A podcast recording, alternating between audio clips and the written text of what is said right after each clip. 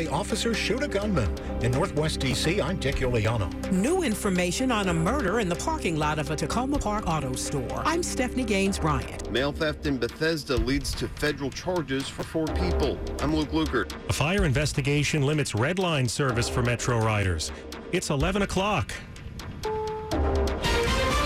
This is CBS News on the Hour, sponsored by Liberty Mutual Insurance. I'm Christopher Cruz in Washington. Residents in Kentucky are assessing the damage and cleaning up after the deadly flooding. National Guard troops in eastern Kentucky assisted with rescues the past couple days as the water surrounded some homes, proving deadly across the state. We can confirm 25 fatalities. That number will continue to grow and to be refined. Remember, we don't have cell service in some areas. The flooding tore roofs off homes, carried away buildings, and left piles of debris. CBS's Wendy Gillette. Kentucky Governor Andy Beshear on NBC. We have to build back stronger. We've got to make sure that our roads, our bridges, our culverts, our flood walls can withstand greater intensity.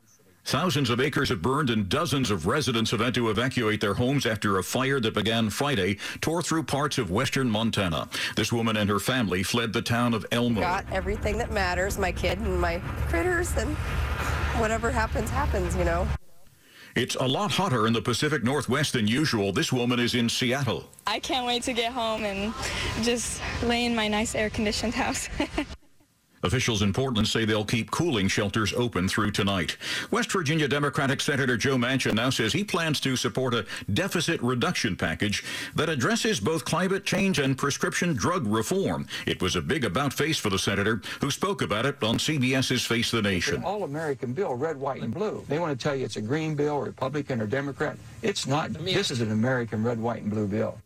I'm Tom Foti. President Biden had a surprise social media video announcement. His COVID is back for a second time. Hey, folks. Joe Biden here. Tested positive this morning. We'll be working from home for the next couple of days. Feeling fine. And neither his doctors nor other experts are overly worried, as this kind of recurrence has happened with others who were put on the medication Mr. Biden took, Paxlovid. There could be a rebound in the virus levels. It could be detected classically. It's a very mild case and lasts just a few days. CBS News medical contributor Dr. David Agus. Ukraine wants independent investigations of the deaths of dozens of prisoners of war held by Russia. A prison in a Russian separatist-controlled town has bunk beds with burned corpses. CBS's Holly Williams has more on the finger-pointing over the deaths of more than 50 Ukrainian POWs. Ukraine claims Russia did this to cover up its torture of Ukrainian prisoners of war, and it's demanding a UN investigation. But Russia's claiming the Ukrainian military killed its own soldiers with American-supplied rockets. The UN possibly will investigate. This is CBS News. Liberty Mutual customizes your car and home insurance so you only pay for what you need. Visit libertymutual.com to learn more.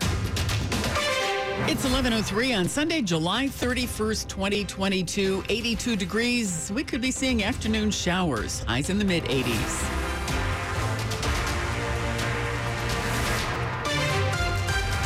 Good morning, I'm Sandy Kozel with the top local stories we're following this hour. We've now learned that a man has died after being shot by police in Northwest D.C. yesterday afternoon.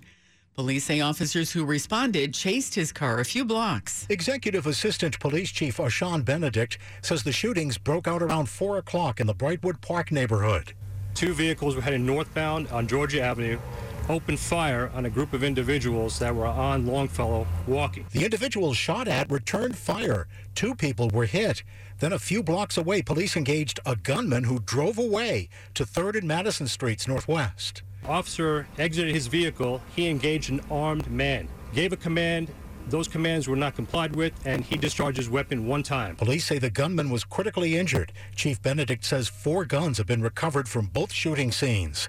In Northwest, Dick Iuliano, WTOP News. 11 people were taken to the hospital last night after an accident in Prince George's County.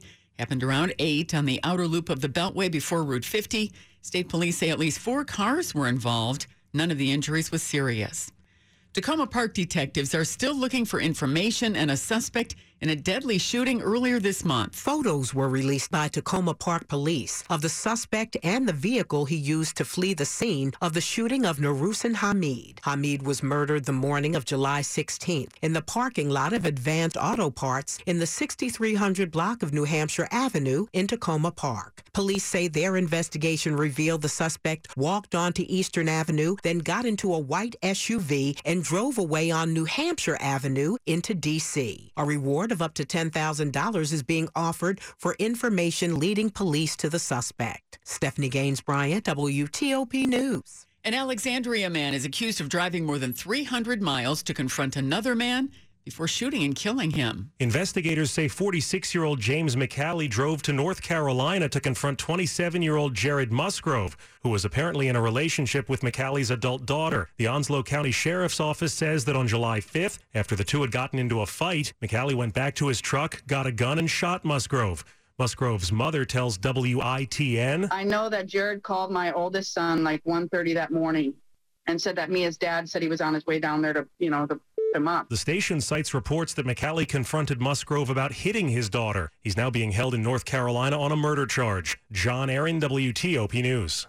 Four people from Maryland are facing federal charges for stealing mail in Bethesda. On May 25th, the four stole mail out of a USPS mail collection box on Stanford Road near Maple Avenue, according to police.